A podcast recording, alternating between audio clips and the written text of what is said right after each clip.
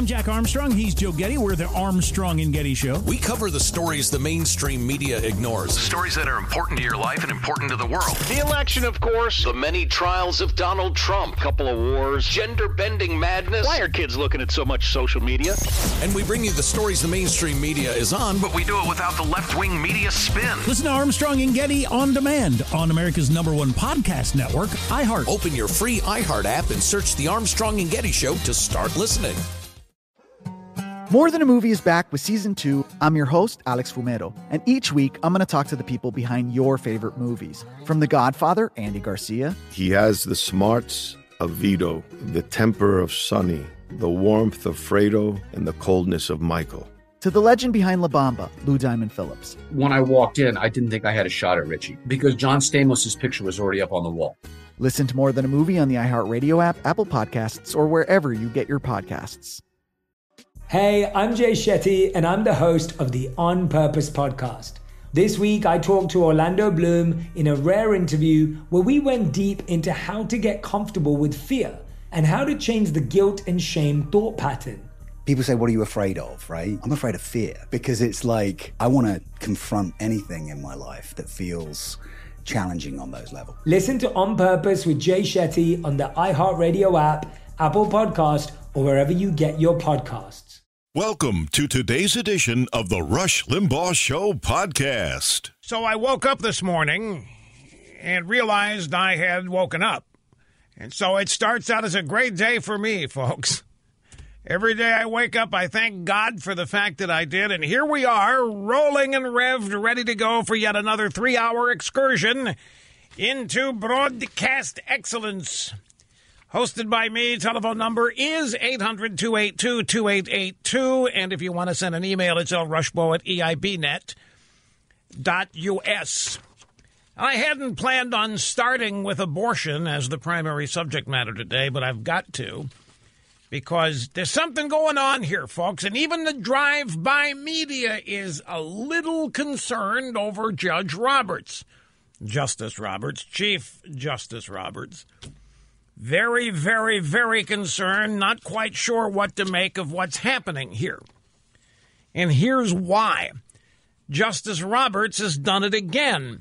He joined the four lockstep Democrat justices whose job on the court is much different than the conservative. The, the, the, liberal judges just make sure they come down on the correct agenda side of every case to advance the leftist cause, to advance liberalism, whatever. It doesn't matter how they get there.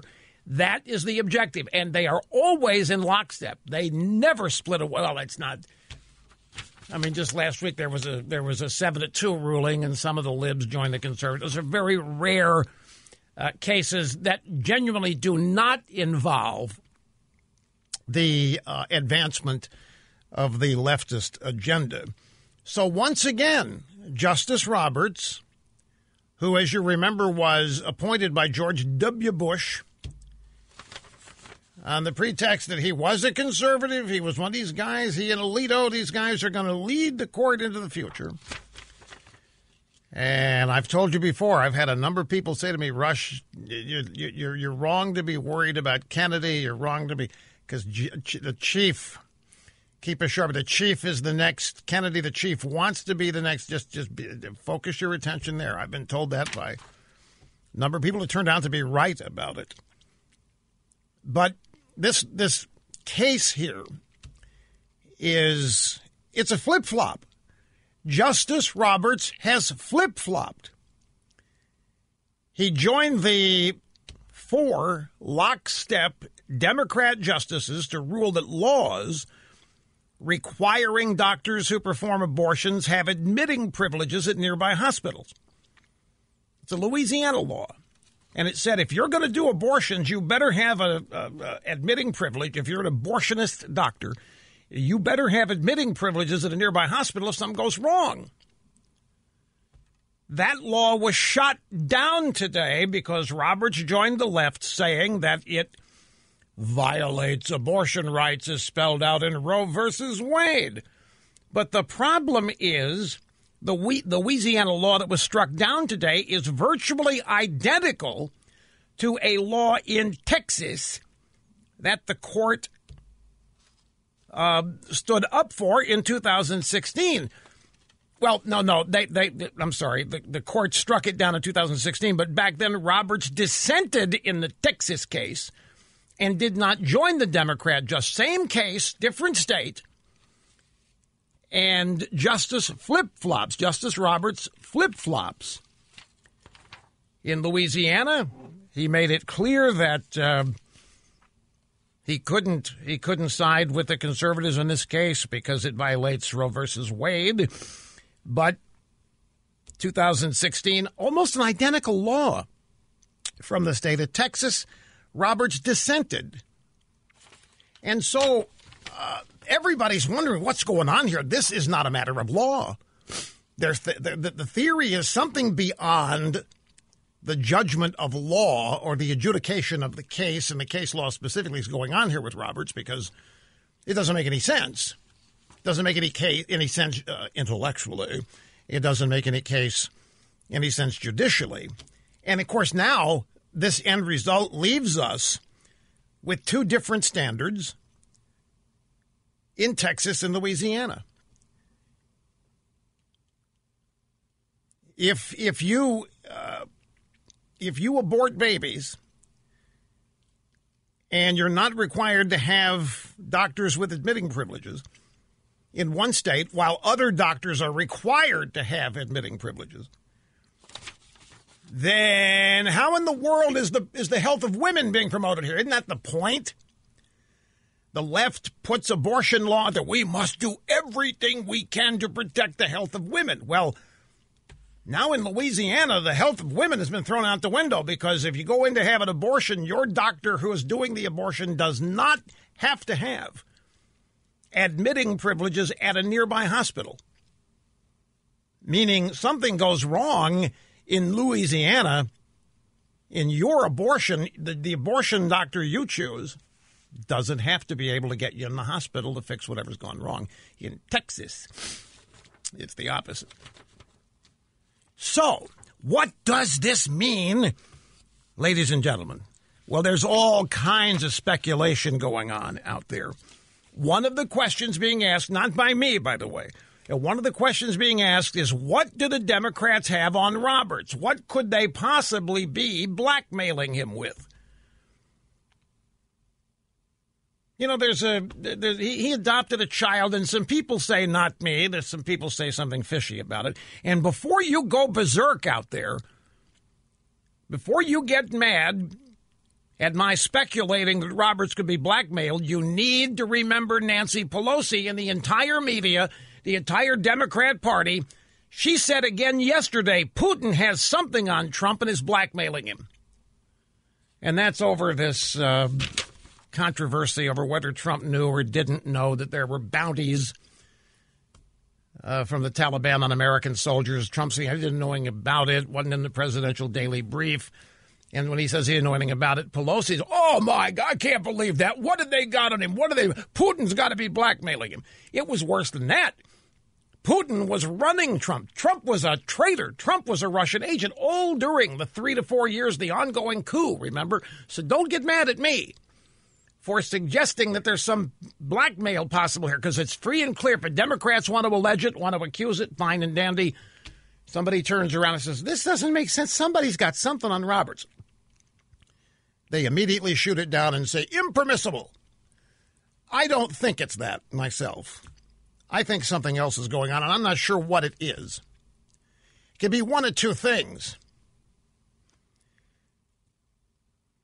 I'm of the opinion that Roberts hates Trump on the basis that Roberts is your classic establishment figure. Classic inside the beltway, elitist. And by in terms of elitist, I don't mean in Roberts' case arrogant because I don't know him, but I mean he's in the club. And he's one of the high ranking members of the club. He is the elite of the elite. He has sought that position, he has achieved it, and this is how he maintains it. He's a never Trumper. And he does what he can as a never Trumper on the bench. The other side of the theory, however, is fascinating. Here's audio soundbite number one. This Jeffrey Toobin at CNN today. And they're not. They're, see, and then they got mixed emotions about this ruling. Toobin says something going on with Justice Roberts. Something is going on with John Roberts. Louisiana passes a law that's almost identical to the Texas law. And here, Roberts switched places because he says stare decisis, the rule of precedent, requires mm. that we honor the decision of a couple of years ago, even though I disagreed with it at the time. What that mm. suggests is that Roe versus Wade may need one more justice from President Trump Aha. in order to win. Because Aha. if John Roberts feels this precedent needs to be honored. Roe v. Wade is an even more well established precedent. Aha. So you see, they're worried that this ruling from Roberts is going to revive and enhance the Trump campaign on the basis we now know Roberts cannot be dependent on. He is not one of the conservative justices, and to be silly to count on him as such as the Supreme Court takes cases, meaning Trump needs one more. Meaning there are going to be some retirements on the left side because of age alone. And so that Toobin is very, very worried here that this is going to revive Trump's campaign. It's going to revive Trump's base. It's going to awaken some people who maybe are getting worn out with all the Trump drama. I don't know what percentage of Trump's base that that would uh, apply to, but they're clearly worried. They're not celebrating this ruling as you would expect them to, folks. They normally be celebrating this. Oh my God, Roe versus Wade, more solid than ever before. They're worried because remember, there's something more important right now than even Roe versus Wade. And you may not agree with me, but that something more important is getting rid of DJ Trump. That right now is more important than abortion because they think they got abortion in the bag. They know that it's going to take a number of cases before the Supreme Court to literally and actually overturn Roe versus Wade. It's not going to happen in one case. But if this ruling, now, are they thinking that Roberts is a closet Trump supporter and decided this case for the libs purposely to irritate the Trump base because Roberts is a smart guy. though He's maybe the smartest guy uh, outside of Obama in the Washington establishment, and therefore he may know what's necessary to revive the Trump base to the extent that it needs to be or to fire them up even more. And they're worried about that. Here, move down to soundbite number three. This is CNN today. And here they're, they're making the point that this decision puts the Supreme Court back on the ballot.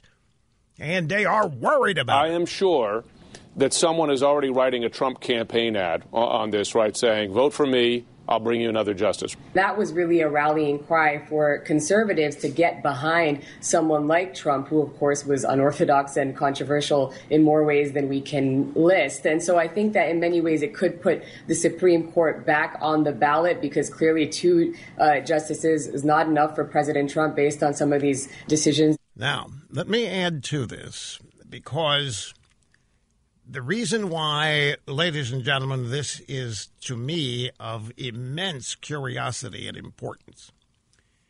If you go back to the Trump rally in Tulsa, one of the telepromptered points that he made, which means that you know the campaign made sure certain messages, certain uh, message points, if you will, were stated and emphasized by the president. That's the purpose of the prompter during a campaign year at a Trump rally. Make sure you get these points made. If you got four central messages you're trying to uh, uh, get out there, three, whatever it is, and one of them was that the Supreme Court is going to have an opening and how great Trump's nominees have been to date, and we need even more of them. And then Trump was talking about how by the end of his term this year, there will have been 300 judges confirmed, and we need even more. And you remember what the reaction to that was? There were people, learned academics, learned uh, think tank uh, pundits, who wrote that Trump was really botching. Oh my God, this isn't 2016, they said.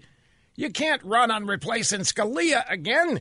You can't do you you can't you got to get with it. 2016 playbook is not going to fly here. This business of the Supreme Court and the importance of nominees not on people's minds right now. What's on their minds is saving their country from the mob. Well, now guess what? With this ruling today and the la- and, and ruling last week where Roberts again undermined Trump, the left is very, very worried. They're not celebrating. And it makes it look like Trump knew exactly what he was doing at his rally, talking about the importance of the Supreme Court still, and the next nominee, and perhaps the next nominee after that.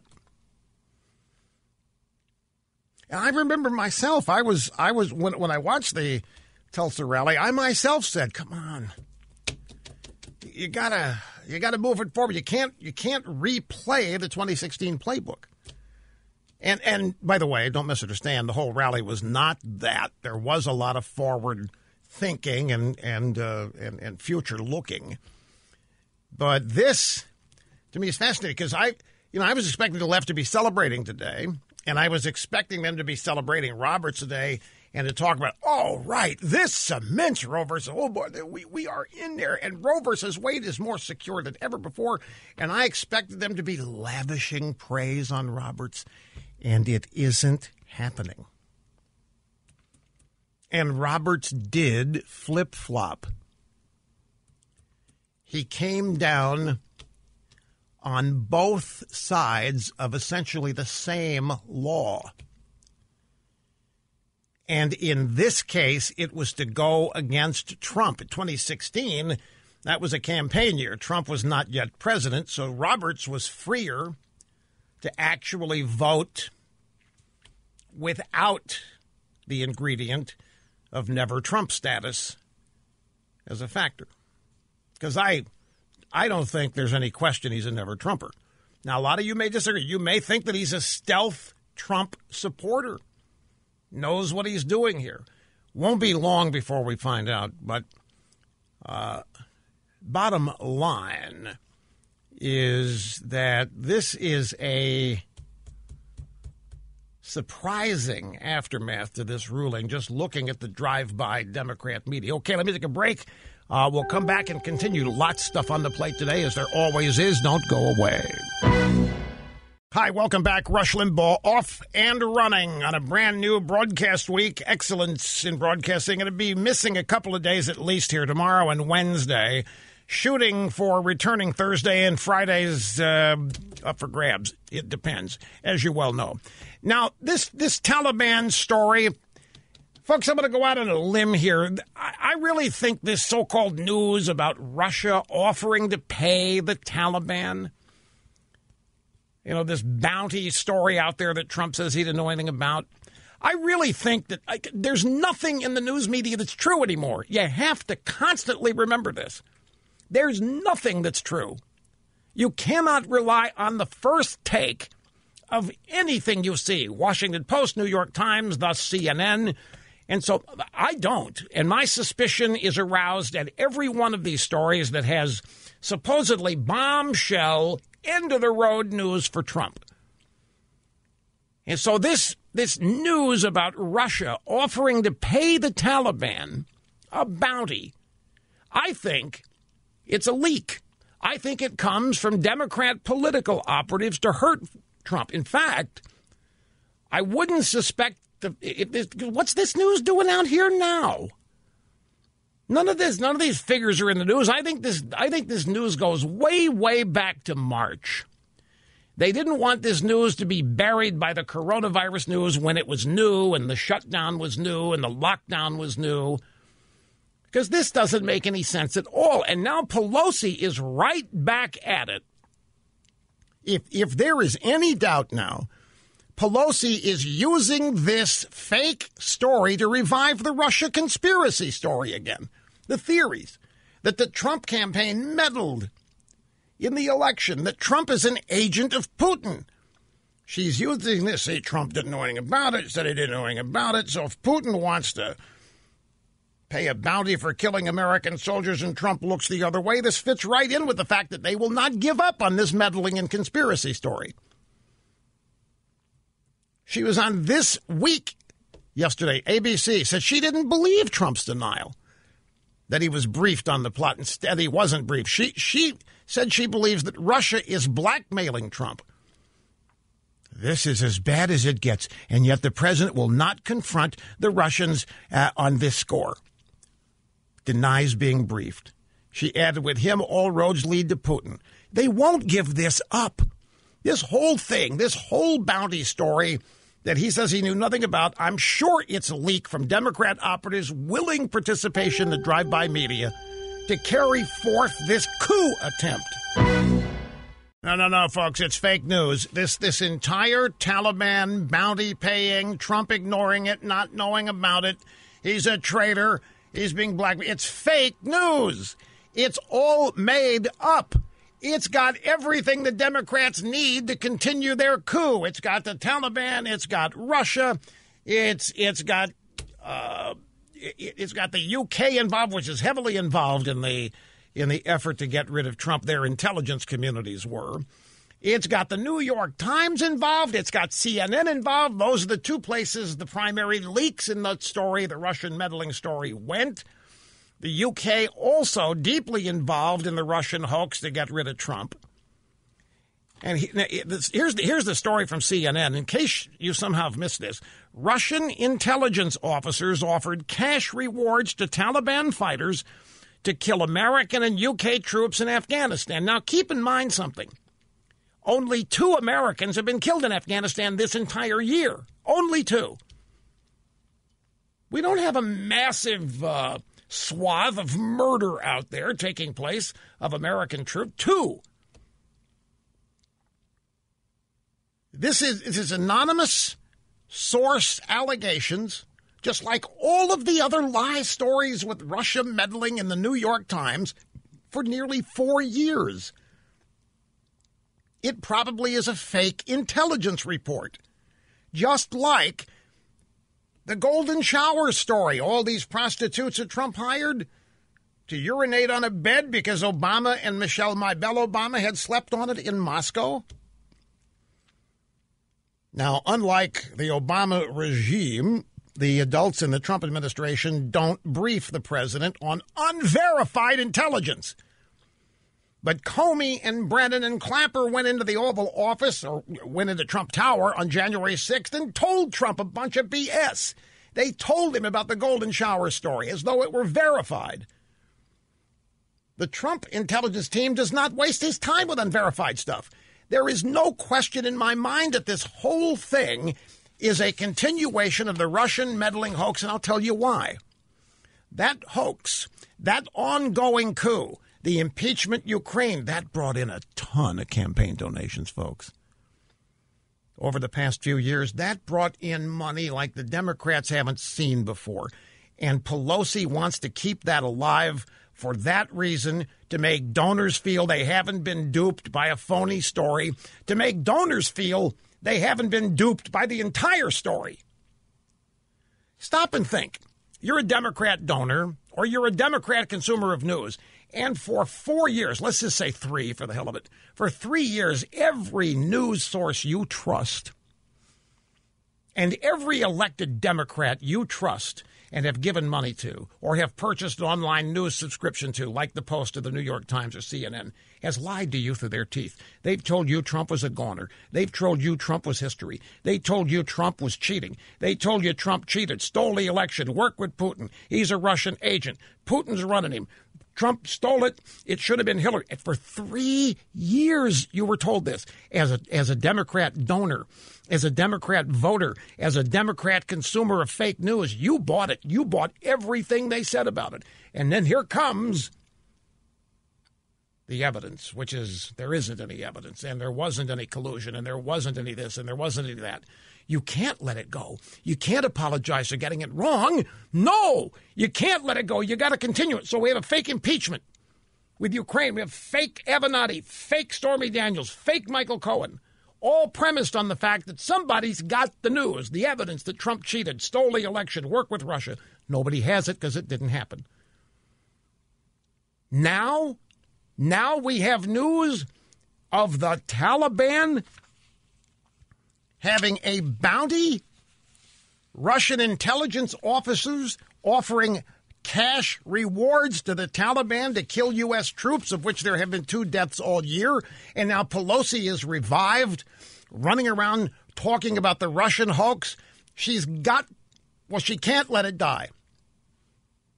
She can't let all of these donors figure out that they wasted millions and millions and millions of dollars. And I'll tell you something else. If Plugs Biden is 12 points ahead in the polls, or 20 points ahead in the polls, or whatever number these fake polls have Biden ahead by, why are they going back to this? Why are they going back to Trump Russia? Why are they going back to the coup? Why are they going back to the hoax? Why are they going back to the fact that Trump stole the election, worked with Putin, is a traitor, and is a Russian aide? Why are they going back to that? If Biden's really ahead by all that much, I don't believe any of this. I don't believe a word that I see about how much trouble Trump is in, about his internal polling being bad. Stories are now that it's so bad Trump is threatening to quit, that he's so depressed he's walking around the White House thinking of resigning because he's got no chance of winning. It's just, it's absurd, folks. Now, let me give you another example of totally fake, lying news. I hold here in my formerly nicotine stained fingers the media column by the latest media columnist at at the Washington Post. Her name is Margaret Sullivan, I believe. Uh, see, Margaret Sullivan. Uh, try this headline. I realize not many of you may have seen this because you don't read on my advice the Washington Post. The data is in. Fox News may have kept millions from taking the coronavirus threat seriously. This story is all about how conservative media is responsible for coronavirus case increases and deaths because conservative media has told its audience that there's nothing to see here, that the coronavirus is not serious, that it's massive conspiracy, it's vastly overblown, you don't need to worry about it. This is in the Washington Post. This is one of the most egregious examples of fake news that you'll find. It's another one of these Trump era realities, best described as unsurprising but nevertheless shocking. Three serious research efforts, three serious research efforts have put numerical weight, that's right, data driven evidence, behind what many have suspected all along. Americans who relied on Fox News or similar right wing sources were duped as the coronavirus began its deadly spread. The studies paint a picture of a media ecosystem that amplifies misinformation, entertains conspiracy theories, and discourages audience or audiences from taking concrete steps to protect themselves. Now, this again is classic. If there's anybody literally guilty of amplifying misinformation, it is the Washington Post and the New York Times and CNN. They have lied, they have amplified lies, they have made things up about the 2016 election for four years and counting.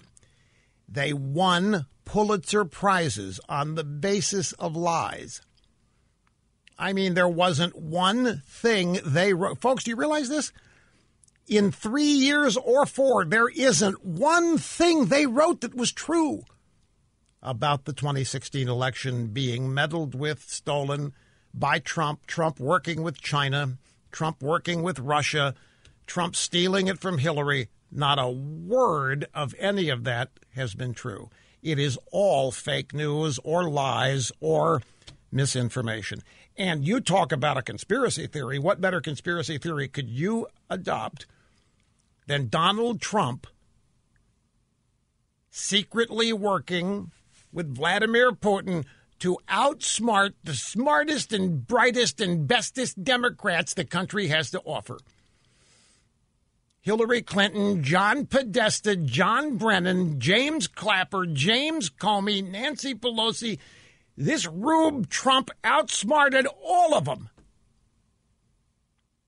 He successfully stole an election that literally could not be stolen, and he did it as a Russian agent. And these people have the audacity right now, WRIT, to, to, to report now that Fox News, and they mention my name here in a minute, as being responsible for you not taking coronavirus seriously. Those who relied on mainstream sources, uh, the network evening newscasts or national newspapers, uh, they got an accurate assessment of the pandemic's risks. Those were the news consumers who were more likely to respond accordingly, protecting themselves and others against a disease that has now killed more than 123,000. Those who relied on Fox, or say, radio personality Rush Limbaugh, came to believe that vitamin C was a possible remedy. Now, folks, I have never mentioned vitamin C as a remedy to any damn thing in American health ever on this program because I don't believe it. I don't believe you can swallow vitamin C until you can't swallow anymore, and it's not going to keep you from getting a cold. That's what I think. I never talk about it. I have yet to mention vitamin C as it relates to anything with the coronavirus. I have never downplayed the seriousness of it. I have never downplayed the severity of it. Quite the opposite.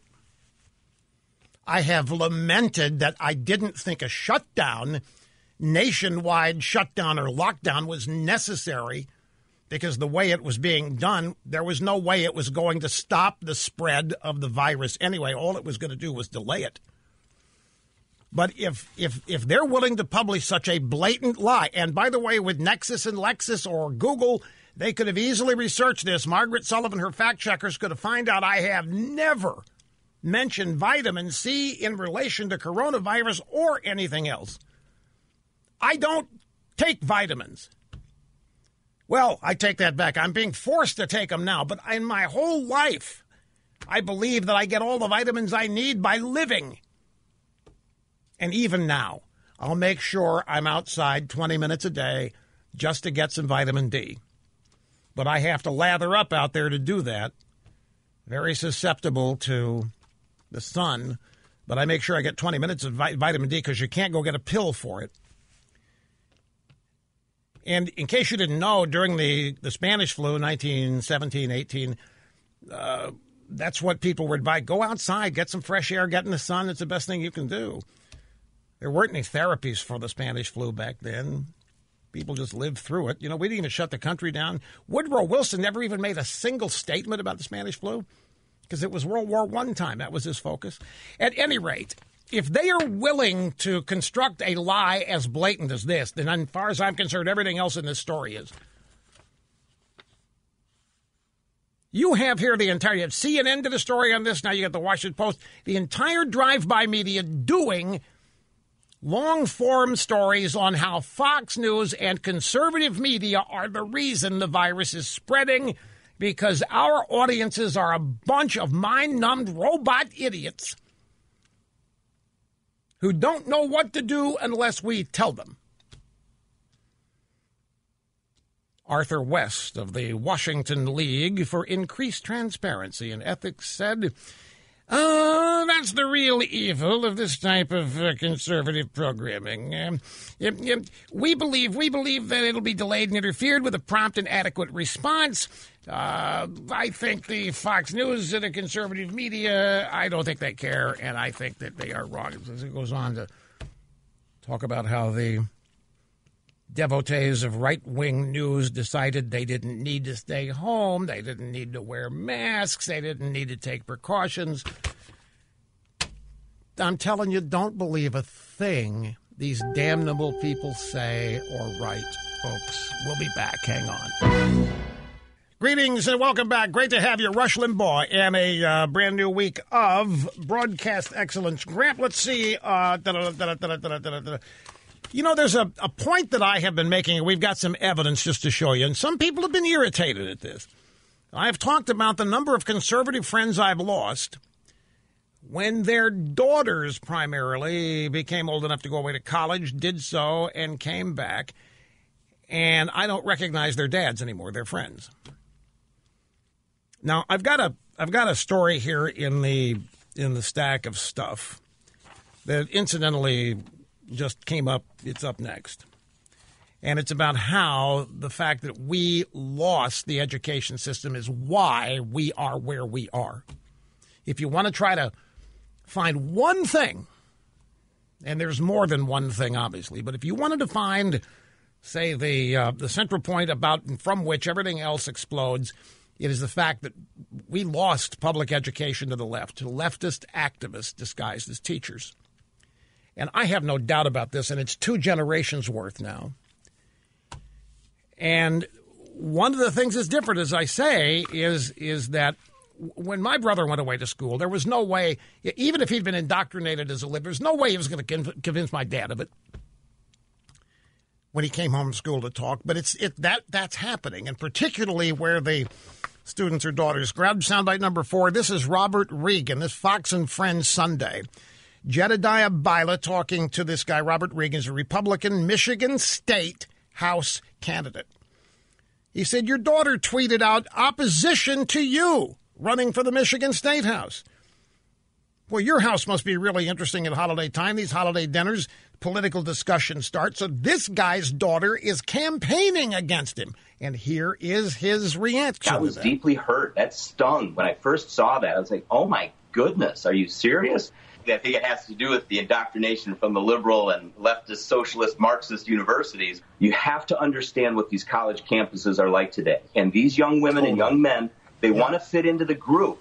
So the whole idea that this is a, a bastion of free speech and ideas, that just doesn't fly anymore.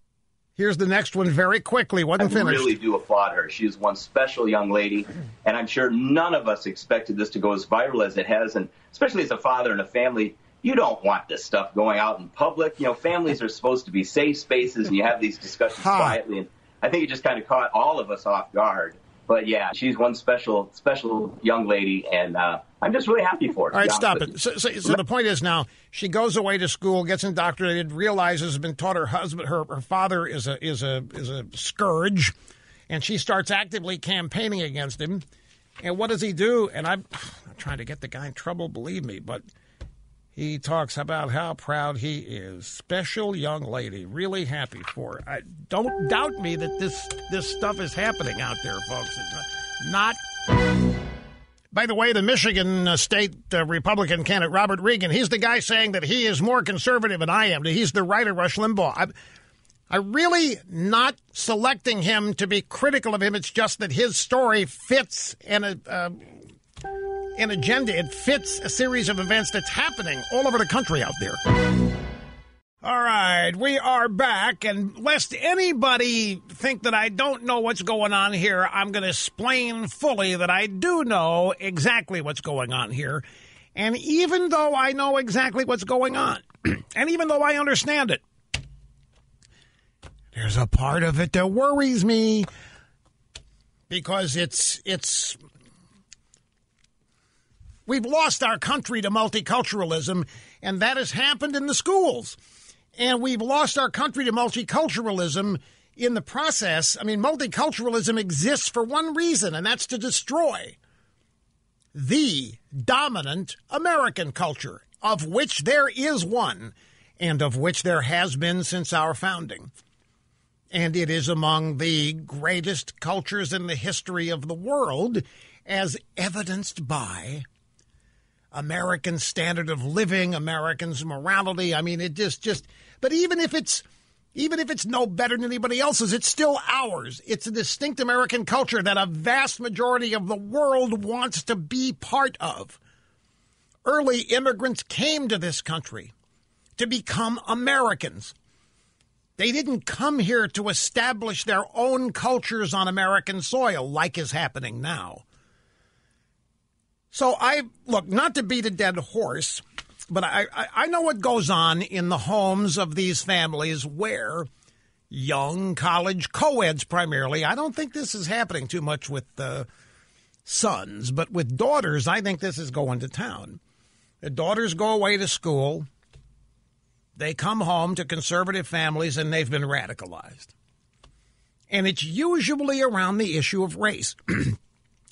the multicultural curricula has done its job of, of enforcing guilt on particularly affluent white female college students. They've made them feel guilty as hell, and they've done it by evoking sympathy. I'll explain this in a minute in greater detail.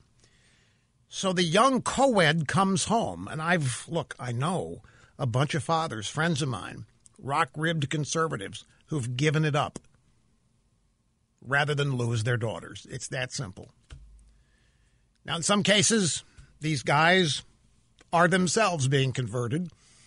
But more than that, it is they don't want to lose their daughters. And their daughters come home and tell them, Dad, you and mom screwed up the planet. You screwed up the country. You're racist, systemic racist, but you don't even understand it. But I'm going to tell you how. And you are ruining America. You've ruined. That's, I just tried to give you the best life I could. What are you talking about? At the end of it, doesn't want to lose his daughter. Says, okay, maybe you got a point. So that brings us back to Robert Regan in Michigan. This is the state Republican official who's described himself as to the right of me. And as if to prove what, what, what I've been saying about how young white women have been indoctrinated at college, they come home and explain to their parents how their parents have been wrong all their lives. Their parents are part of the problem systemic racism in America. And Mr. Regan is, don't know if he's blaming, but he certainly is calling attention to college for his daughter coming out publicly against him, which is what she's done. She's come out against her own father in his reelection bid because he is part of the systemic racist problem in America. Now, stop and think of that for a second. I know it's not unique, and I know that kids have been turned against their parents since time immemorial. But for a bunch of left wing jerk, multiculturalist college professors to do this, and they don't just turn these kids against their parents, they do it with hatred. They get these kids, these young women, hating either their parents or other aspects of American culture but he says he's proud of his daughter. He blames college for her anti endorsement of him. He said when they go off to college, quite frankly, they get involved with these Marxist, socialist universities, start getting indoctrinated with things that are completely polar opposite from how you raised them. His daughter's name is Stephanie. She sent out a tweet last Tuesday that read If you're in Michigan and 18 or older, please, for the love of God, do not vote for my dad for state representative. Tell everyone. The tweet went viral with more than 177,000 likes by Thursday night, two days later.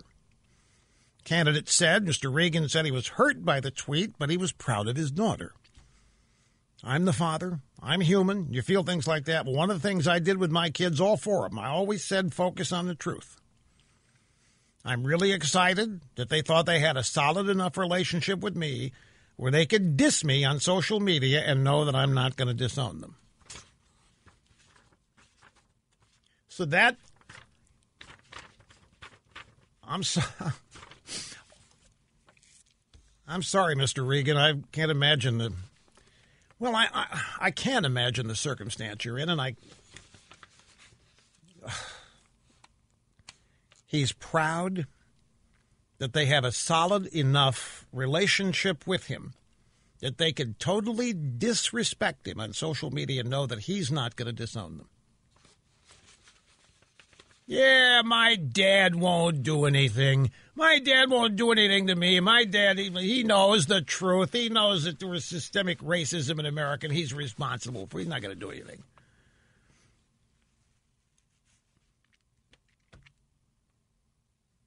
And here it is. Regan told the Hill.com he and his daughter mainly disagree about the issue of systemic racism.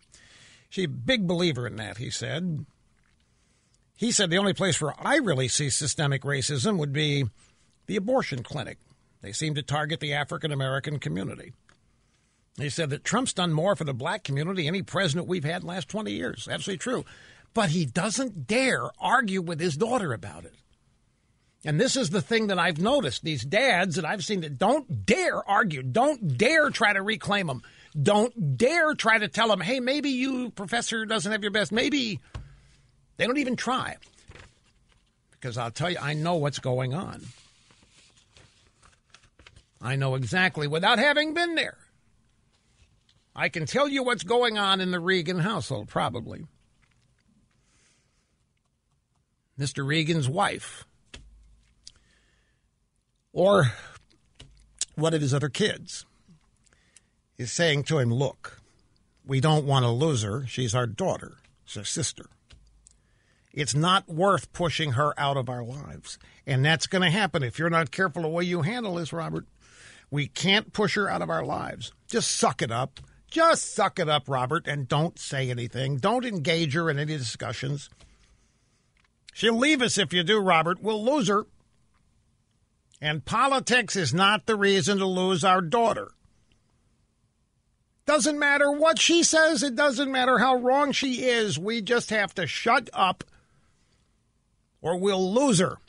And that is how it happens.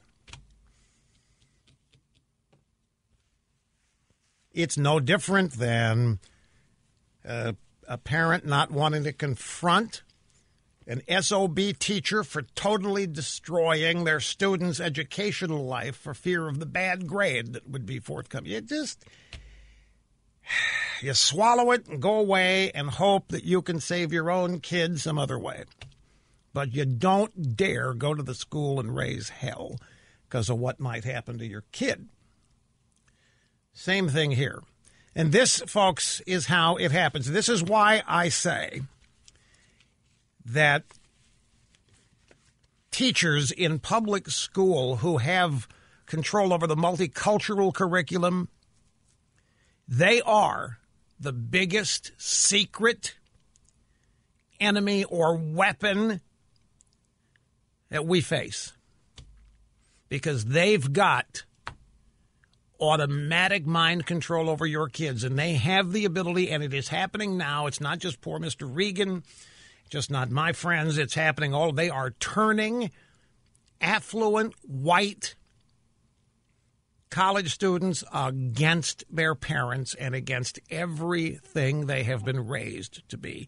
And not only that in addition to turning them against it, they are being poisoned about the way they have been raised as promoting systemic racism, bias, homophobia, anti LGBTQ attitudes, and all the other stuff that gets tossed into this perverse left wing melting pot.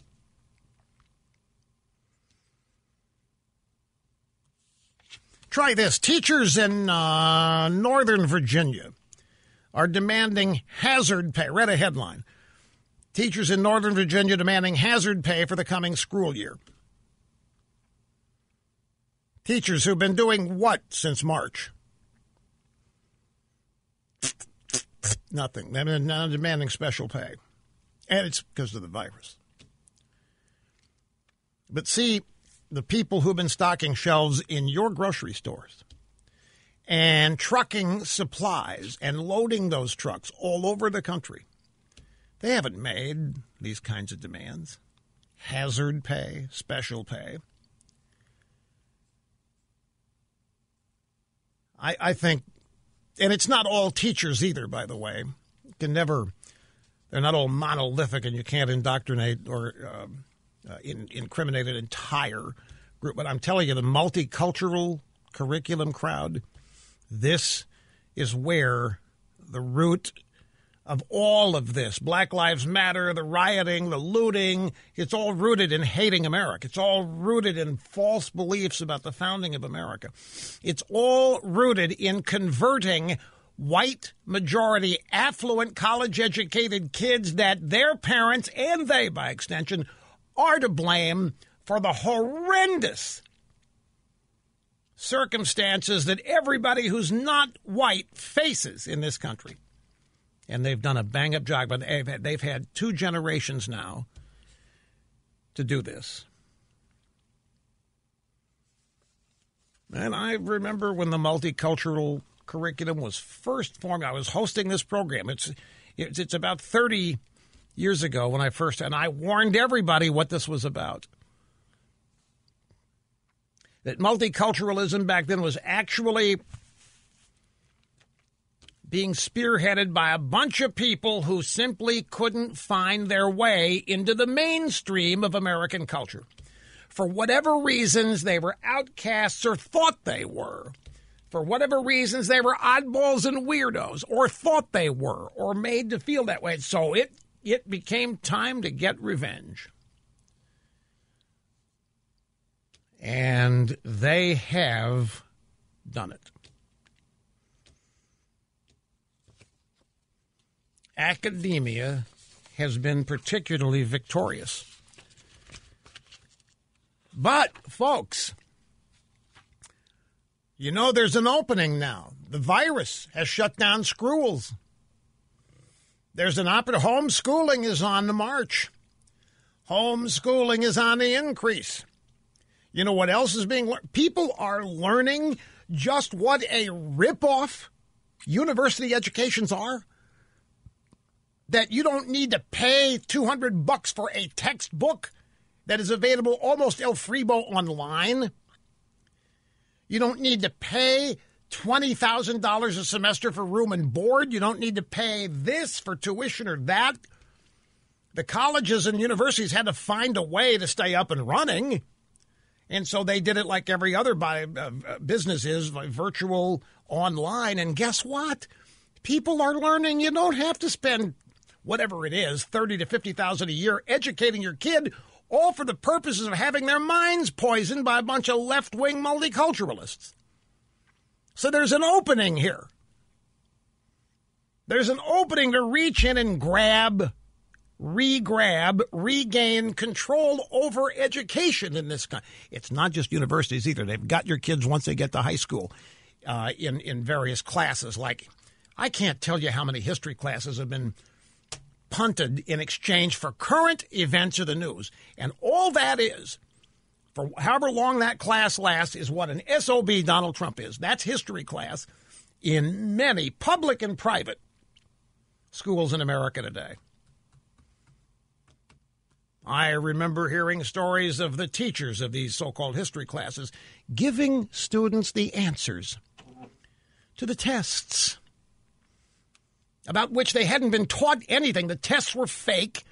They were given the answers so that they would pass these tests, so it'd make it look like the teacher's been teaching this stuff, but they hadn't taught anything of history. And the kids, of course, they liked it. It meant they didn't have to study. They didn't have to do anything. They were given the answers to the tests. It's not just one place. It's been happening all over the country. Everything for the advancement of the cause, you see. Brief break. I've got a companion story here by Charles Love What Woke Whites Get Wrong About Blacks' Priorities. This is a good story, too. I got to take a break, though, and I got to get started with you people on the phone, so that is coming up next. Okay, to uh, back to Oregon. We're going to start in the in the Christmas Valley with Kenzie. Kenzie, great to have you with us at EIB Network. Hello. Hi, Megadittos from Christmas Valley. Thank you. Great to have you here. I just wanted to say first off that it's an absolute honor to talk to you, and you, in my opinion, are one of the absolute best role models that a kid like me could ever ask for. It just well, thank you. That, I really, really appreciate that. You're, uh, says up here you're 15 years old. Yes. 15. So I didn't understand if you had if you had homeschooled somebody 15 years old, or you are a homeschool 15 year old. Well, that's great. I really appreciate your nice compliment. So um, anyway, my my question was is uh, what actions can average Americans both older Americans and younger Americans take to to help our country during all this chaos? And also, what what can we do to uh, combat the progressive liberal agenda before the November election? You just have to stand up to it. I, I, I think, I think they've got everybody cowed into being afraid of them. Uh, and I don't, you know, I, I'm not trying to create, I'm not trying to put people in uh, in in dangerous situations, but uh, you don't you don't have to you don't have to be afraid to tell these people what you think, and you don't have to be you don't have to think you have to run the other way from them. You can choose to disengage if you want to. Don't misunderstand, but. Uh, if if you think that there might be value in engaging them, then I don't think you should be afraid to. That's Okay. that, that's it's called pushback, and at some point it's going to happen. It just a, it's just a question of uh, you know your individual pre- preference and choice whether you want to be uh, part of it or not.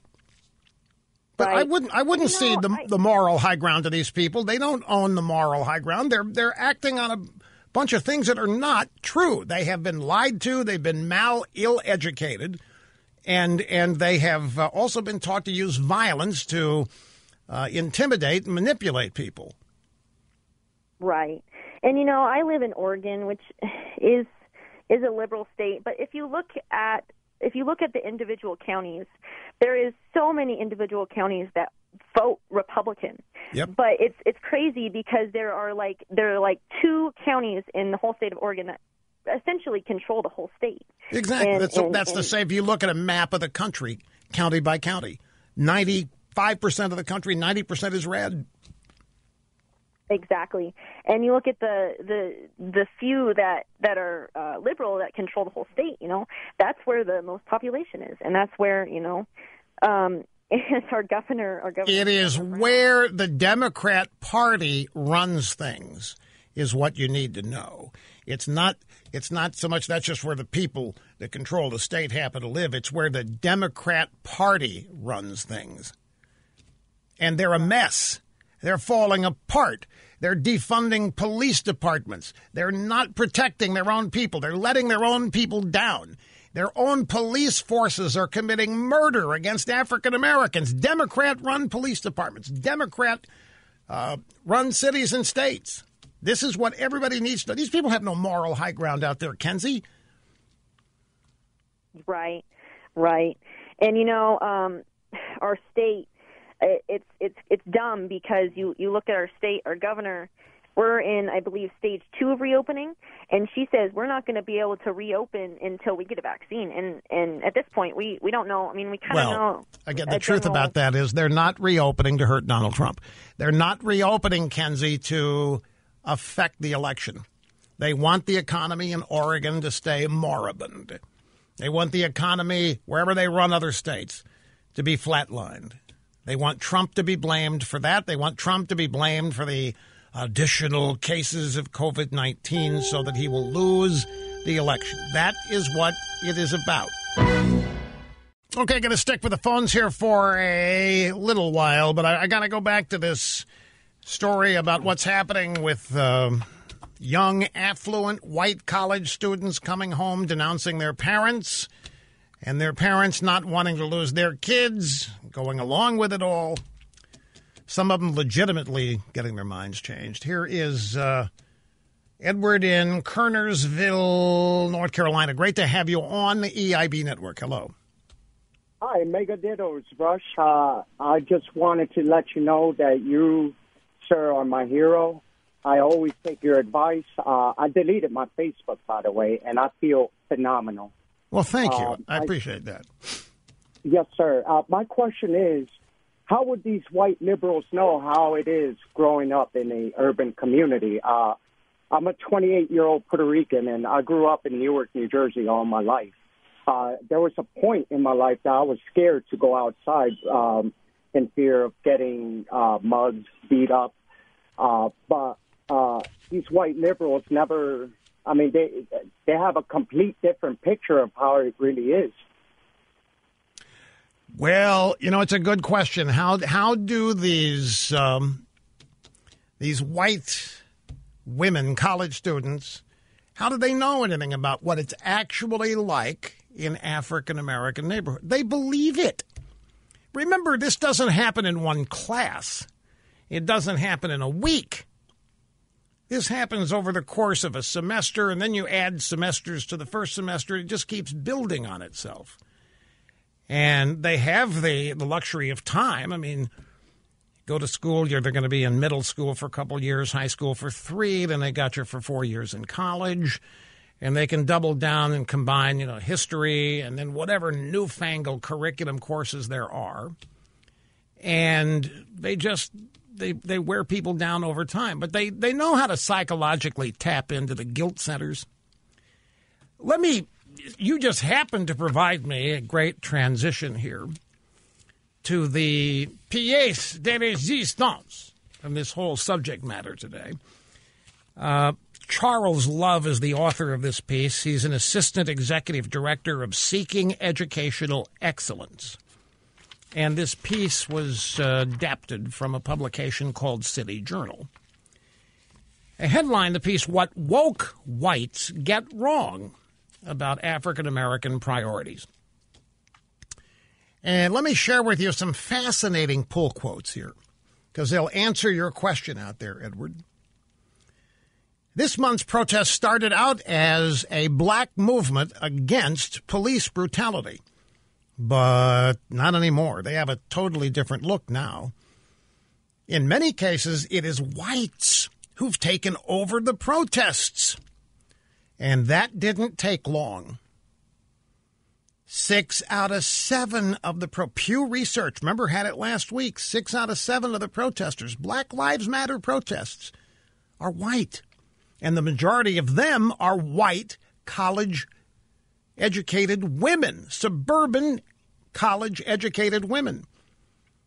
And they apologize for their white privilege. You ask, how do they know anything about African Americans' standard of living? They're told that their existence, that their economic standard of living is because of white privilege. It's because they have denied African American. The country has denied African Americans this saying economic opportunity. This, they've literally stolen from whatever they can lie about, they do. They apologize for white privilege. Celebrities, athletes, corporate America followed suit. Portland's police chief resigned, asking to be replaced by a black man. The CEO of Chick fil A urged whites to shine the shoes of black people to show a sense of shame. But why now? Why now? Mr. Love asks. Well, to find out, I had to hear what whites were saying. So I listened to the protesters. I talked with my white friends. I read articles and social media posts. What I found was that white people were overwhelmingly depicting black people as desperate, as defeated, as incompetent, as impossible, with no way to pull themselves out of their misery. Now, folks, I have to tell you that this is exactly the way the civil rights liberals, all the way back to the 50s and 60s, saw African Americans and continue to see them to this day. Talked with white friends. I read what they were saying. I found white people overwhelmingly depict black people as desperate and defeated and incompetent. A white friend said to me when I objected to this, well, I understand your point, but don't you think blacks are being oppressed? Don't you think blacks are being oppressed? And that's when I realized that white wokeness is the new factor in our national life. Now, you know this because I've already explained it to you, but this guy just figured it out, which is great. Don't misunderstand. White wokeness particularly among affluent female white college students. White wokeness is the new factor. It has been embedded into the consciousness of whites that blacks are monolithic. They're all the same, that they all face impossible barriers to improvement. From standardized tests stacked against them to the black men being arrested on the nightly news, a growing number of whites believe that black life is unrelentingly grim. Now, my friends, this is precisely the view of baby boomer white liberals. It, you know what it's rooted in? It is rooted in the same, but it's rooted in what I call the soft bigotry of low expectations. And every white liberal is guilty of this. They look at African Americans and they see people have no chance. For whatever reason, they see people that just can't do it the way they can. So they feel sorry for them. And then they turn that sympathy to blame on white conservatives, some group that's had nothing to do with any of this. But they can't blame themselves because they're woke. These baby boomer white liberals, many of them in the media, they can't be to blame because they get it. They are sensitive. But they believe that African Americans don't have a prayer. They believe African Americans can't do things on their own. They have this they have this guilt over what they believe slavery caused and the, how long slavery has, has has lived. It's it's still alive in their view. And so all of this is really rooted in the sympathy that accompanies a belief that these people are incapable of helping themselves, that they're incompetent. And by the way, liberals look at everybody this way.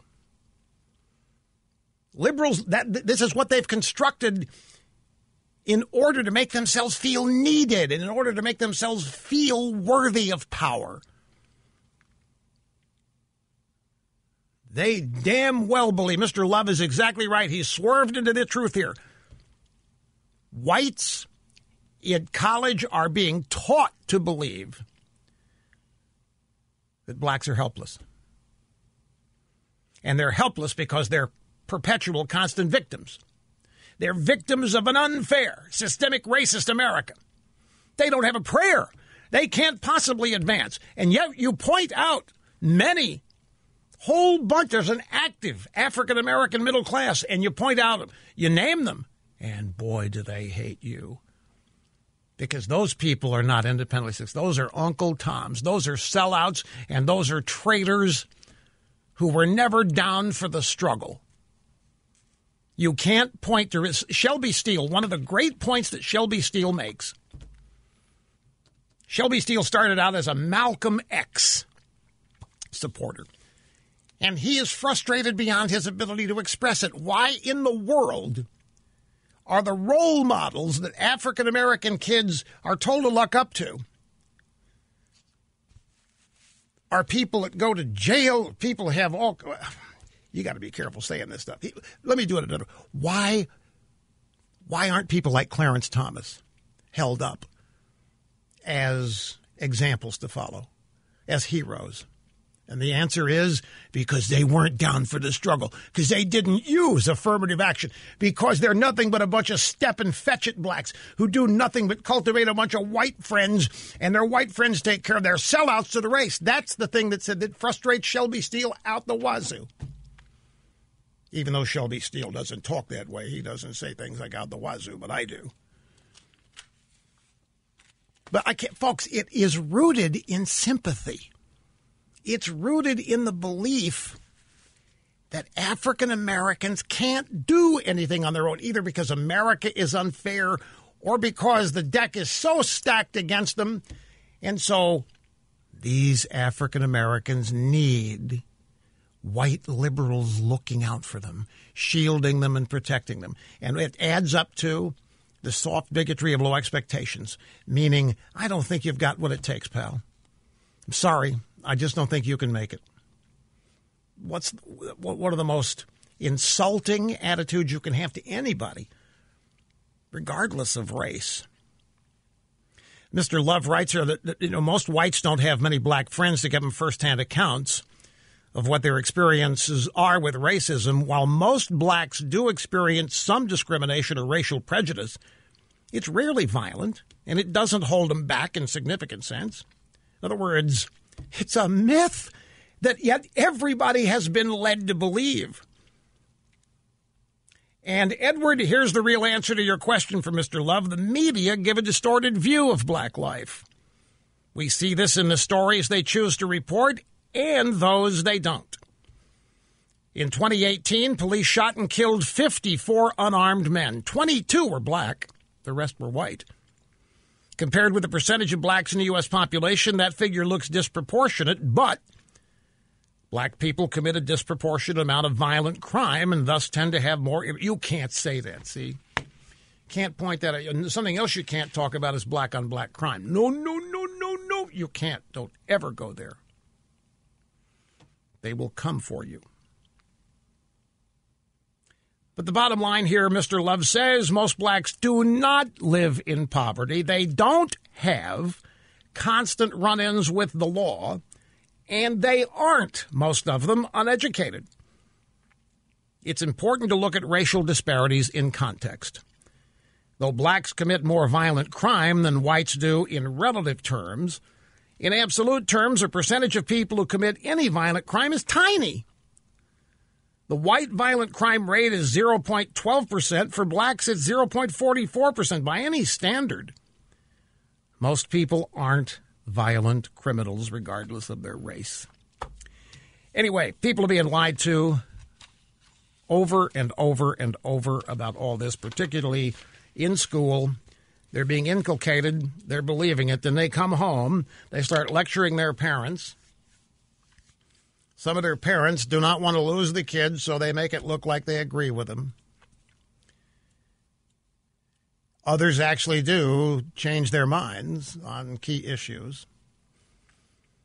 But I think the vast majority of it is parents not wanting to lose their kids. Look, told you a couple of weeks ago, I know a new grandmother disagrees a thousand percent with how her grandbabies are being raised, but can't say a word for fear she'll be shut out of their lives. That's how it works.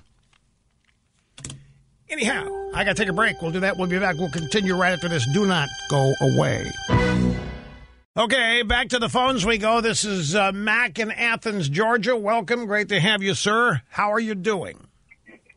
I am doing excellent today. Excellent today. So, so glad I was able to get through. I, I, I've listened to you since you first came on the radio waves out of Atlanta. Well, thank you. I appreciate that. That's pretty early on in the process. Yes, my parents raised me listening to the program. So, well, um, it's no wonder you I- haven't wavered. It's no wonder you haven't uh, we haven't lost you because you were locked down early. Uh, very, very early, very early. So, um, I'll get straight to my point though. Um, so here we have two local representatives who pushed for defund the police. ACLU came in to try to back them. Um, and they were in favor of taking social workers and replacing some officers with social workers, which Right. has been a, co- a common theme. Uh, however, I decided to look a little bit deeper into what they want to do with these social workers and started to discover that what they want these social workers to do, have the ability to do, is go into the homes, schools, and churches of kids and find out who taught them to be racist. And as a family that homeschools our children, and as Christians, you know, we begin to look at that and say, well, who's the most at risk for that? You know, who whose homes and schools and churches are they going on to? Because they're not going into a government run school. You know, they know what's being taught there. So the next place would be either private schools or into the homes of homeschoolers to find Yeah. out who's teaching them. Well, the idea, obviously, we know what comes next, is that then they'll seek to remove the child from a home they deem to be teaching racism. You are. Let me tell you, folks. If you're listening to this guy, if you're listening to Mac out there, God, come on, Rush. Can't you find somebody that's not a conspiracy cook? He's not. What Mac realizes here that we're in the midst of a cultural revolution, a cultural revolution, as opposed to a political revolution. A cultural revolution is all about getting people's minds right by way of the use of force by way of the use of intimida- intimidation and threat. See, he's right on the money here. They're getting rid of the cops, replacing them with social workers. That's supposed to make people think, well, the uh, the uh, accused are going to be treated much more fairly now. The accused will probably be uh, much less threatened, and they'll be uh, much gentler uh, uh, dealt with in a gentle way. And vast improvement. When the truth of the matter is, it's an entree. Because you're exactly right. It's not enough just to accuse people of systemic racism. They're going to go in there and they're going to find the examples of it. Where did it come from? So that those examples, like you, can be held up as as as evidence of shame. Look what you've done. Look at how you have turned your family into systemic racists. That's exactly what this move is about. It's a cultural revolution, and that's and they are counting on the fact that there isn't going to be any pushback because there hasn't been any pushback up till now. Wait till you hear this. San Francisco's failed experiment of homeless hotels is a cautionary tale. A cautionary tale. Wait till you hear this. Unbelievable. We'll be back. Right, and here we are back at it. El Rushbo, your guiding light, America's real anchorman, meeting and surpassing all audience expectations every day. So here's the latest on this stupid bounty thing.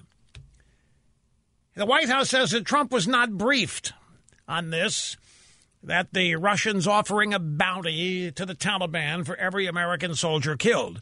So the drive-bys, there was a press briefing in the last hour that was held by the uh, press secretary Kayleigh McEnany. In the drive-bys, were having an orgasm. They were going back and they were well. Trump said that he didn't need an intelligence briefing every day. Remember, Kayleigh, because he's so smart that Trump didn't need one. And because he didn't get the briefing, now he says he didn't know about this. So they're trying to bring this all back to Trump that Trump, whatever happened, Trump is responsible for it either because he didn't know about it or because he wasn't told about it because he didn't want to deal with the briefing or because he doesn't care. Whatever they want to try to make stick is what they're trying to do here.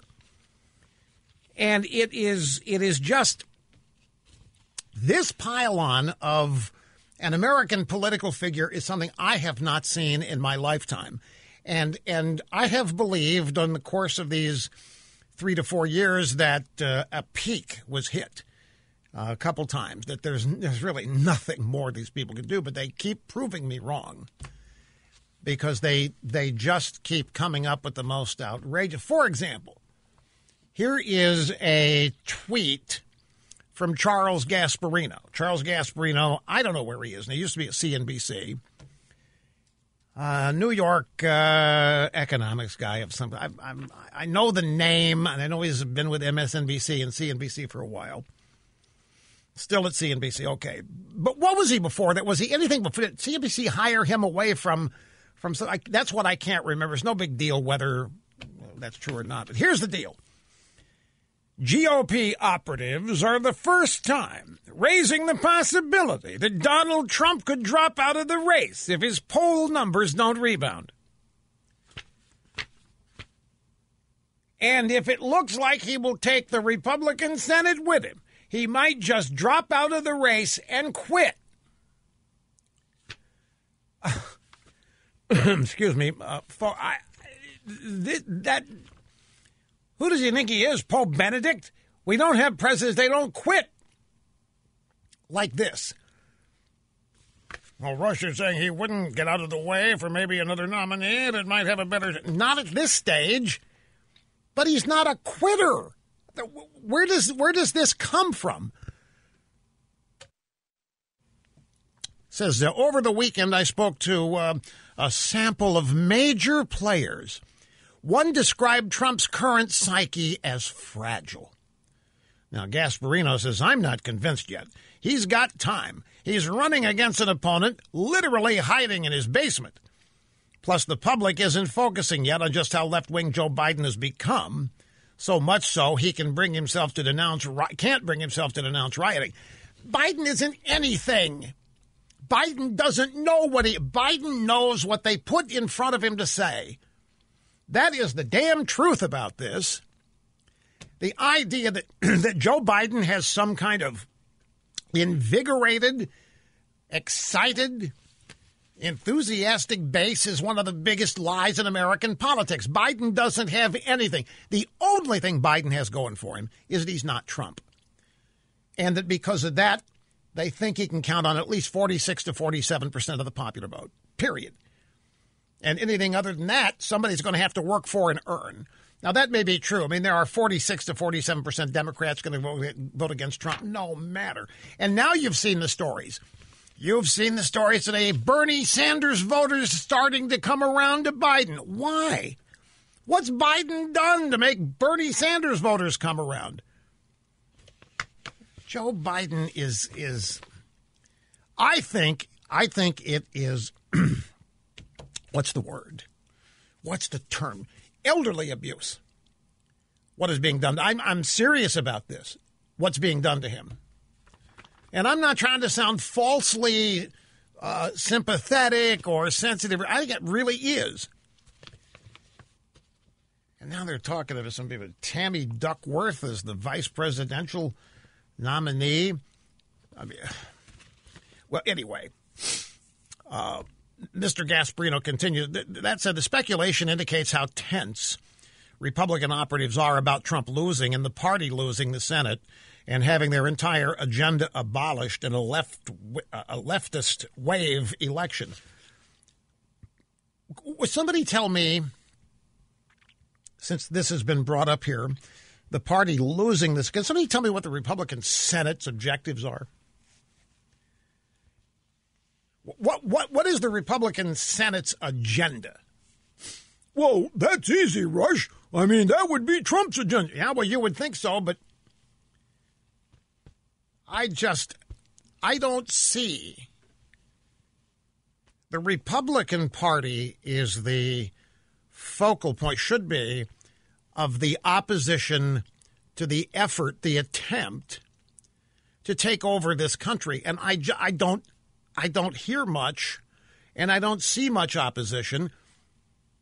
You know, they can blame Trump and all, but what, what, what is the Senate doing to get itself reelected? What are individual senators doing? They can run around and complain and whine and moan about Trump. And clearly, Trump plays a role. Don't misunderstand. But what are these guys doing? to draw favorable attention to themselves. It's not as though they serve and do everything they do, and it's up to the president to get them reelected. A lot of these people, the same people, didn't think Trump had a chance in 2016. Victor Davis Hanson has a piece. I got to share this with you, at least some, some elements of it, some pull quotes, because it's uh, it dovetails with a point that I made on Friday. It is really, really, really well done here. The headline, and, and his piece appears, by the way, it ran yesterday at, uh, at American Greatness, the website American Greatness.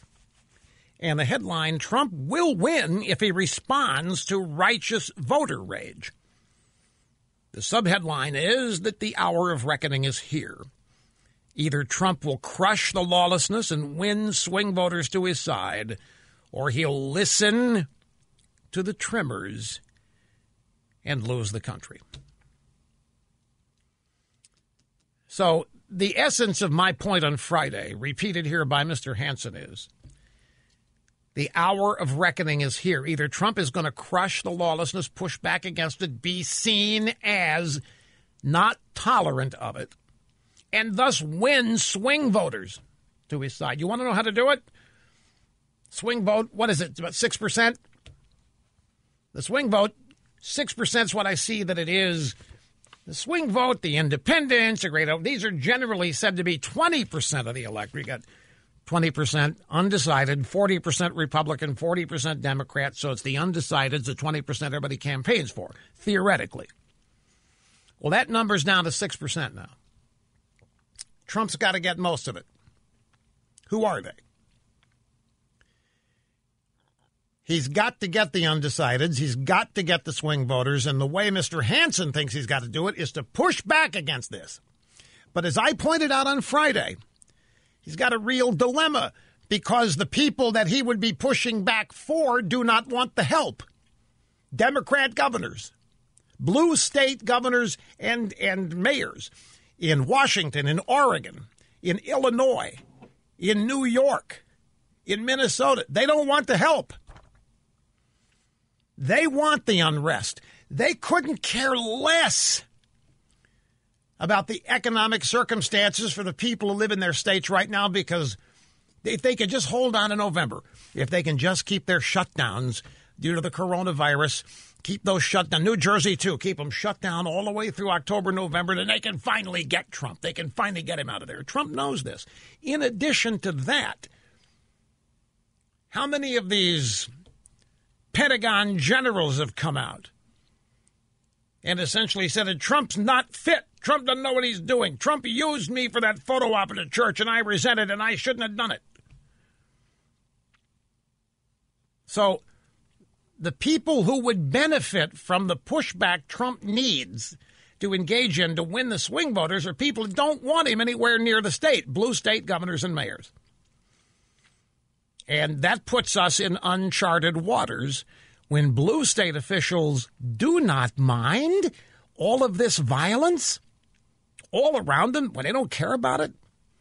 Or at least they've run the cost benefit analysis and they've figured out that it serves their interests to keep this chaos and violence going through November. That that is preferable to a restoration of law and order. Trump must be seen as law and order. He has got to be seen as restoring it. But the places it's still happening are Democrat strongholds that do not want Trump to succeed. So what's he to do? You know, one one moment, middle class white kids get in the face of police, black police, screaming obscenities, taunting. Have you seen the video of this?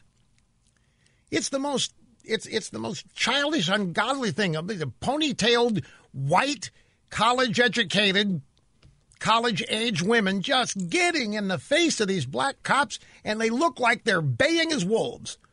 They're shouting and they're calling them names, racist names, everything you can think of. They're shrieking like stuck pigs at them. And the police began to march forward and push them back. And by the way, the police have had success. You know what works? You know what's working? Throwing firecrackers into the mob. Throwing firecrackers into the mob is like, splay, it's like spraying Raid underneath your sink in the kitchen. The cockroaches just scatter. You ever done that? You ever sprayed Raid under there and you've been depressed to see how many cockroaches you've got? They set off fireworks, and these protesters just scatter like a bunch of roaches and vermin. As Mr. Hanson writes, just when you thought these anarchists were real revolutionaries who would retire to the Rockies and Sierras to continue their war in the corporate state, they seemed terrified of being arrested and charged with resume staining, racketeering, or felonious assault. They prove to be bourgeois careerists. They're not Bolsheviks on the barricades. Hollywood Central Casting could not have dreamed up more audio visually off putting characters. The distance between them and the unjustified death of George Floyd is now a vast abyss. And what, what he's saying is that these are a bunch of phonies. They're a bunch of pretenders. They're out there making themselves feel relevant and good. They got nothing to do with George Floyd. They don't care about George Floyd. They don't even know who he was. They have no idea how he lived. They have nothing about him. The distance between them and the unjustified death of George Floyd's now. And, and Dinesh D'Souza is out today with a tweet, or maybe, I don't know if it's a tweet or if it's a Facebook post or whatever, but it's a picture of a bunch of these anarchists. And he makes the point. Here it is. What is this? It's a tweet. Uh, I'm sorry, tw- Twitter. He says, When I look at Antifa mugshots, I'm struck by how ugly these people are. I wondered why are they so full of rage, and then it hit me they're protesting their own ugliness. And then there's nine of them here. And they are pretty ugly. But, my friends, again, you know, I was the first to arrive at this observation. And I have it's it's it's undeniable truth of life number 24. Feminism was established in part so as to allow unattractive women easy access to the mainstream of society.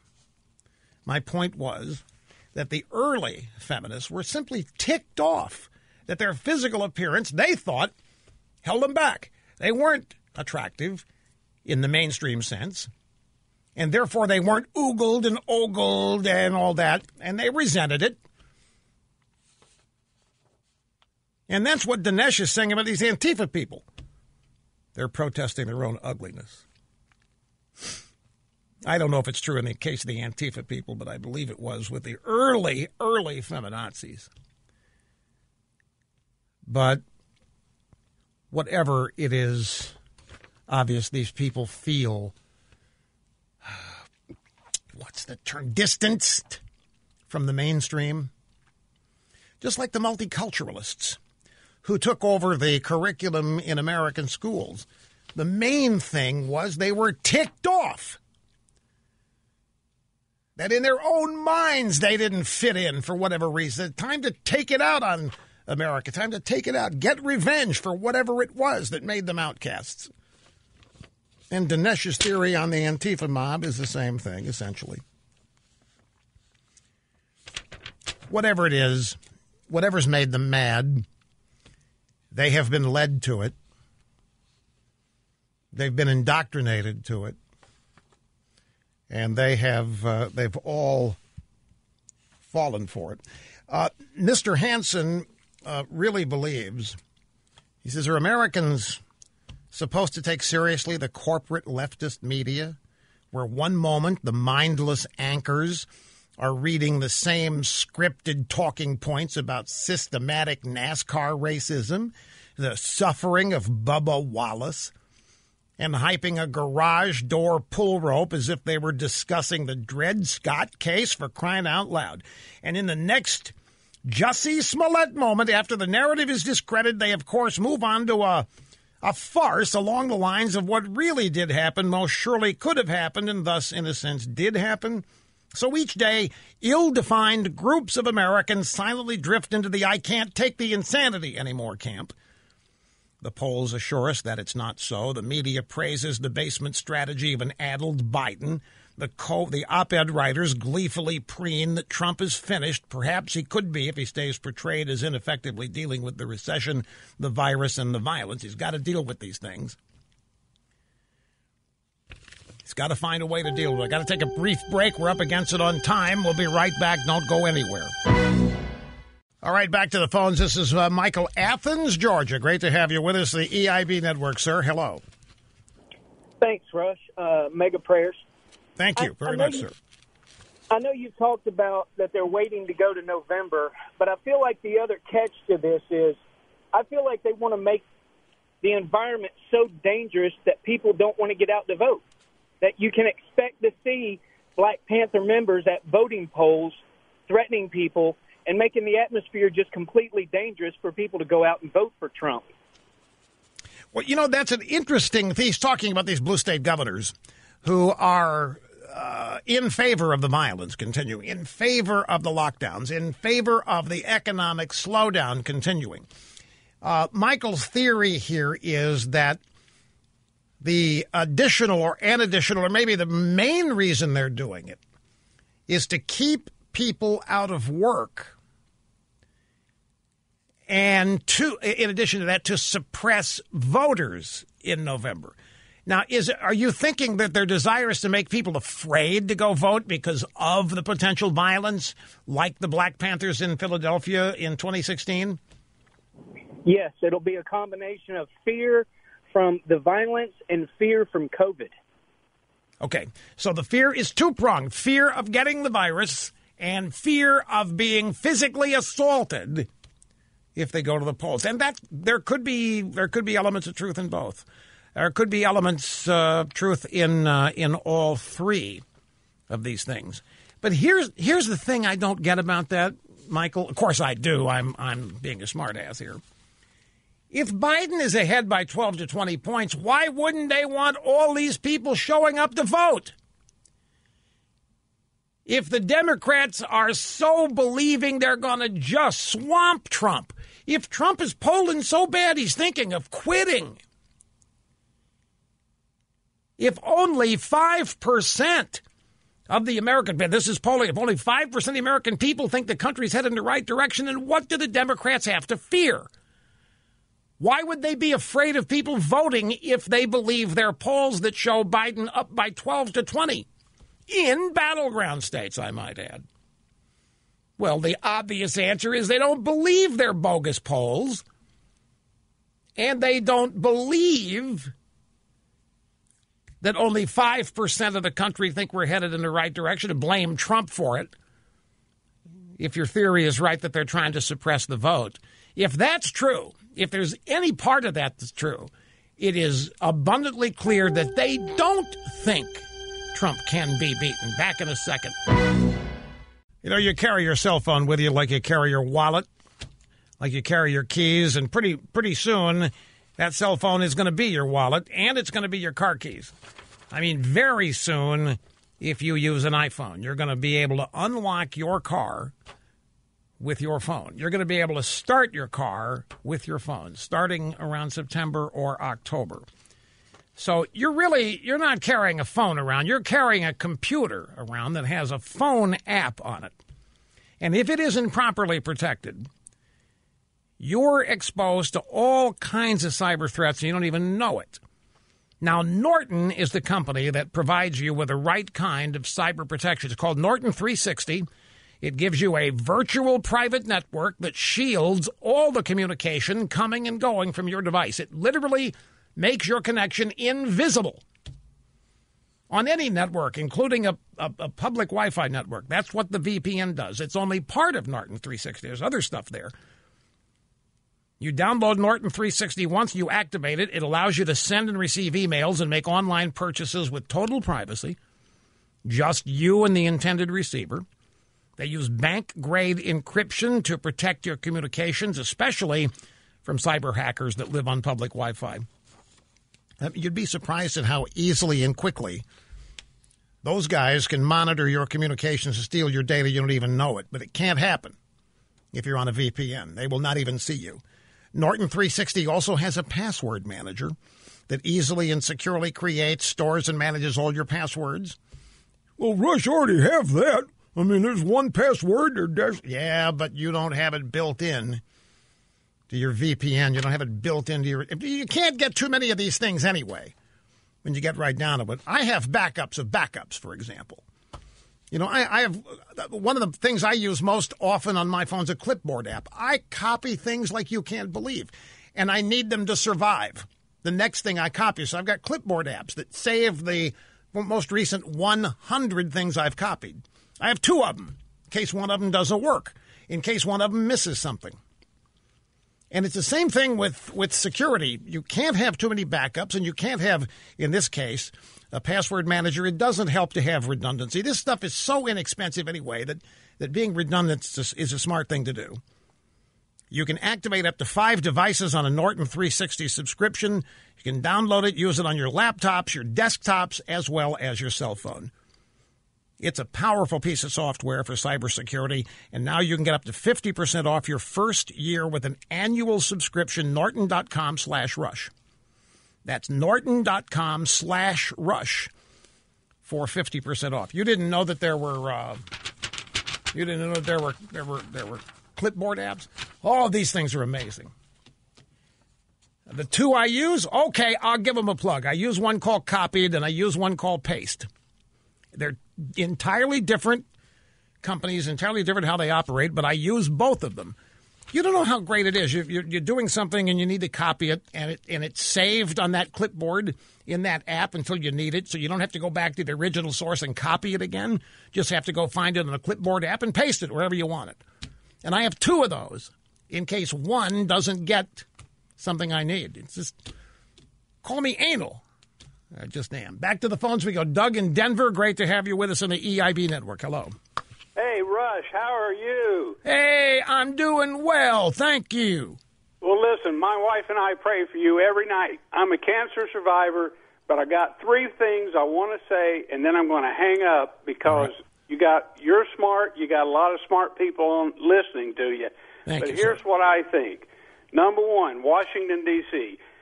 People who voted for Trump in 2016 want to see President Trump say there will be no statues coming down in Washington, D.C. This is our nation's capital. It will not happen here.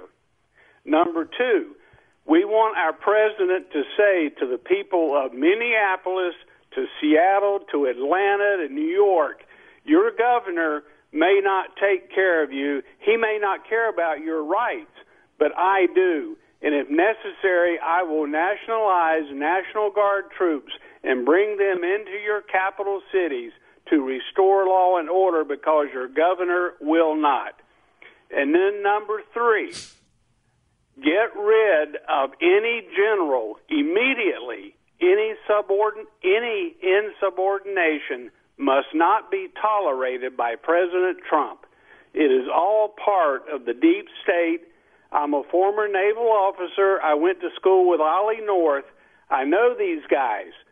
They are politicians. They may wear stars, but they are politicians, and Some of them are. insubordination will not be tolerated by our military. Some of them really, are. you know, we we have we have warrior generals, we have we have warrior admirals, and we got political generals and admirals. And you're you're absolutely right. What what I what I hear Doug saying here, if I could synthesize all three of his, I'm not trying to delineate them. To combine them. What what he's saying here is that Trump voters expect the president to maintain the American way of life. That's what's under assault here. That is what we are all facing is an assault and attack on the American way of life which is one of the finest ways of life humanity has ever devised for itself. Hands down no contest. It's better than socialism. It's better than communism. It's better than Marxism and Leninism. It is better than anything. It's better than a monarchy. It's better than anything that's ever been tried. The American way of life. And the proof is that people from every corner of this planet still to this day are trying to get in. That's all the proof that you need.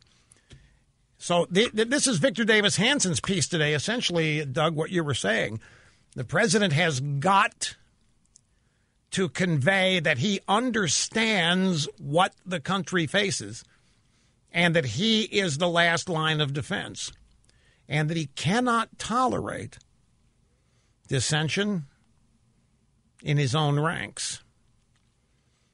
But I'll tell you, Doug, he does have this. This it's it's a a problem that I do not envy him having. You go into these states where you're going to send the National Guard, and those governors don't want it. And they may refuse it. And then, you know, Trump's got to be very cognizant how's that going to look? How's it going to look if these generals that you mentioned actually say they're quitting, or if worse, run an actual coup against him? So he's got to be he's got to be mindful of all of this while maintaining his uh, base and uh, and that enthusiasm. Before the break, uh, I'm told this is excellent. Kayleigh McEnany. Now, uh, I, th- I think sometimes we fall into a trap on the conservative side, and it's what I call the performance trap. And it, we hear a conservative, anybody, really ream the left, really push back and wait. Man, you got to hear this. Man, this is great. And it does sound great and so forth. But what does it actually accomplish? Because the, there's a gigantic disconnect. The left is totally unaffected by what you're going to hear. They don't. They're not embarrassed. They're not. They don't even look at any of this as a debate. They can't even possibly lose a debate that they don't even think is valid and justified. As far as the left is concerned, we are invalid. Our existence is invalid. But I want to play it for you anyway because it it it um, it is pushback. She was being hit from all sides in the press briefing this afternoon. A reporter said, "If the president hasn't been briefed, how is he certain that Russia did not put out these bounties?" Number twenty-two, soundbite number twenty-two. Three, two, one. New York Times falsely claimed Paul Manafort asked for polling data to be passed along to Oleg Deripaska before having to issue a correction. In June of 2017, the New York Times falsely wrote all 17 intel agencies had agreed on Russian interference before having to issue a correction that it was only four agencies. In 2017, February of that year, New York Times published a story claiming Trump campaign aides had repeated contacts with Russian intelligence, which even James Comey has said was almost entirely wrong, New York Times. New York Times published a column in March of 2019 by a former Times executive editor that asserted the Trump campaign in Russia had an overarching deal that the quid of help in the campaign against Hillary for the quo of a new pro Russian foreign policy. That's what we call the Russia hoax, which was investigated for three years with taxpayer dollars before ultimately getting an exoneration in the Mueller report. It is inexcusable, the failed Russia reporting of the New York Times, and I think it's time that the New York Times and also the Washington Post hand back their Pulitzers. All right, so that was, that was a great push, but it didn't answer the question. The question was if the president hasn't been briefed, how's he certain that Russia didn't put out the bounties? Now, what she's saying is, you're lying. The story is BS, but she didn't say it that way. She came out and gave us a recitation of how wrong the media has been. And a lot of people, you're cheering, yay, right on, exactly, right on. You notice the left never does this. The left never gets into things that we've, they just accuse us. We leave it up to the American people to figure out, like Kayleigh did. We present the case here. Yeah, look at what they say. It's wrong there, wrong there, wrong there. They lie. They're lying. The whole story is a lie, is the answer. That's what the left does. The left puts out a story saying that Rush Limbaugh is telling you that vitamin C will cure COVID 19. Never said a thing about vitamin C and COVID or the common cold or anything else. They just out and out lie about it. And then the people they lie about are forced on a defensive posture. At any rate, got to take a brief. I'm not ripping Kayleigh. Don't anybody misunderstand here. I'm saying our standards for successfully pushing back against the left need to be adjusted. Are you ready for this? Was an actual question for the president today. It was from Ryan Lizza, who is uh, forget where's this?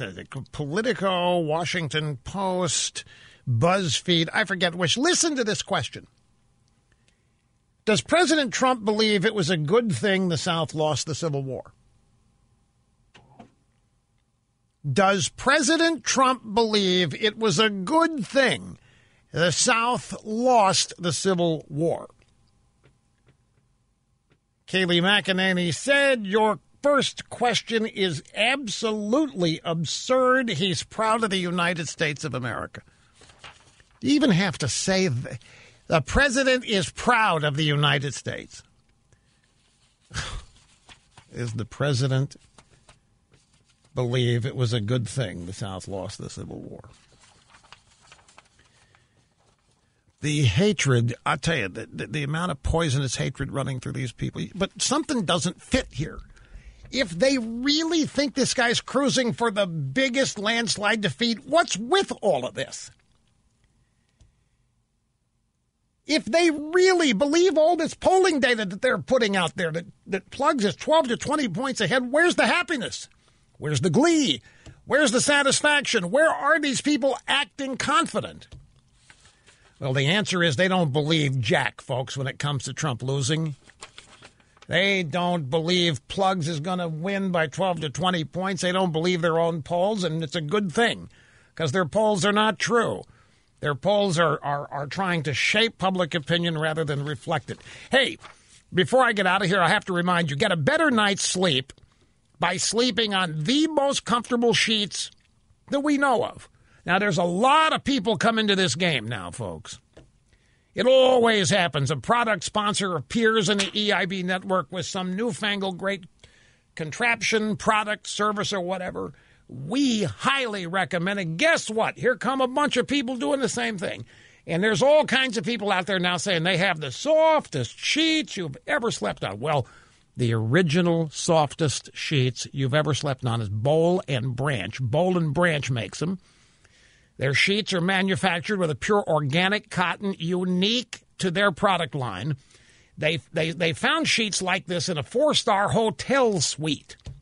They found sheets like this for a thousand bucks a set in a department store. I said, well, we can't sell them for that price. So they found a way to get as close to that at a $250 price point, and they did. One way they make it happen, they sell directly through their website. No middleman involved, no storage or stockage fees, and no mass distribution fees at, at retail. Nothing against retail, they just wanted a different business plan because they like having a direct relationship with every customer. But here's what they'll offer you 30 days. Try these sheets. If they're not as soft, if they're not as luxurious as I've led you to believe they are, then you can send them back. And you'll get a full refund. You'll get 50 bucks off your first set if you mention my name. So you go to Boll and Branch, B O L L, bollandbranch.com. Use my name when you make your purchase. Save 50 bucks off the first set of sheets. Uh, shipping is free too. So try it. Bollandbranch.com. Dean in Chicago, you're next. It's great to have you with us, sir. We have about a minute and a half. Let's see if you can squeeze it in. Thank you, Rush. Uh, mega prayers, me- mega dittos. Um, going back to your opening segment on the Supreme Court, I think that uh, President Trump and the Republicans have to stop trying to read tea leaves and trying to get the right people on the Supreme Court, uh, particularly with regard to the abortion issue, which has torn the country apart for the last 50 years. The thing they need to do is invoke Article 3 of the Constitution and strip the court, all federal courts, appellate courts, and the Supreme Court of any original or appellate jurisdiction to challenge any state statutes with regard to abortion, uh, with regard to the um, any judicial decision. Well, you could do that. I mean, that that would be a really tough sell for Congress. But the time to do it would be when the Republicans run it. The Democrats won't do it. And the reason they won't, obvious, the judiciary is is is where they uh, implement their agenda when they lose elections. But the other thing is they're, they're simply we cannot deny we cannot deny people who come to our court the chance to appeal to the Supreme Court, and they'll they'll own the American population with that. But I point Congress could do this. Congress runs the courts; they set them up.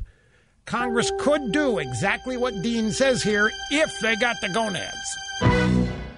Okay, folks, here's the drill. I'm out tomorrow and Wednesday. It's treatment week. Uh, gonna shoot to get back Thursday, and after that, we play it by ear. You know the drill. We'll stay in touch. Hope you have a, a great rest of the week, and I'll get back here as uh, soon as I can. See you next time. If you own a vehicle with less than 200,000 miles and have an auto warranty about to expire or no warranty coverage at all, listen up. CarShield has a low-cost month-to-month vehicle protection plan that covers more parts than ever. Visit carshield.com/audio to find out how you could pay almost nothing for covered auto repairs. Drivers who activate this vehicle protection today will also receive free roadside assistance, free towing, and car rental options at no additional cost. Get your free quote today at carshield.com/audio. That's carshield.com/audio. More Than a Movie is back with season two. I'm your host, Alex Fumero, and each week I'm going to talk to the people behind your favorite movies. From The Godfather, Andy Garcia. He has the smarts of Vito, the temper of Sonny, the warmth of Fredo, and the coldness of Michael. To the legend behind La Bamba, Lou Diamond Phillips. When I walked in, I didn't think I had a shot at Richie because John Stamos' picture was already up on the wall. Listen to More Than a Movie on the iHeartRadio app, Apple Podcasts, or wherever you get your podcasts.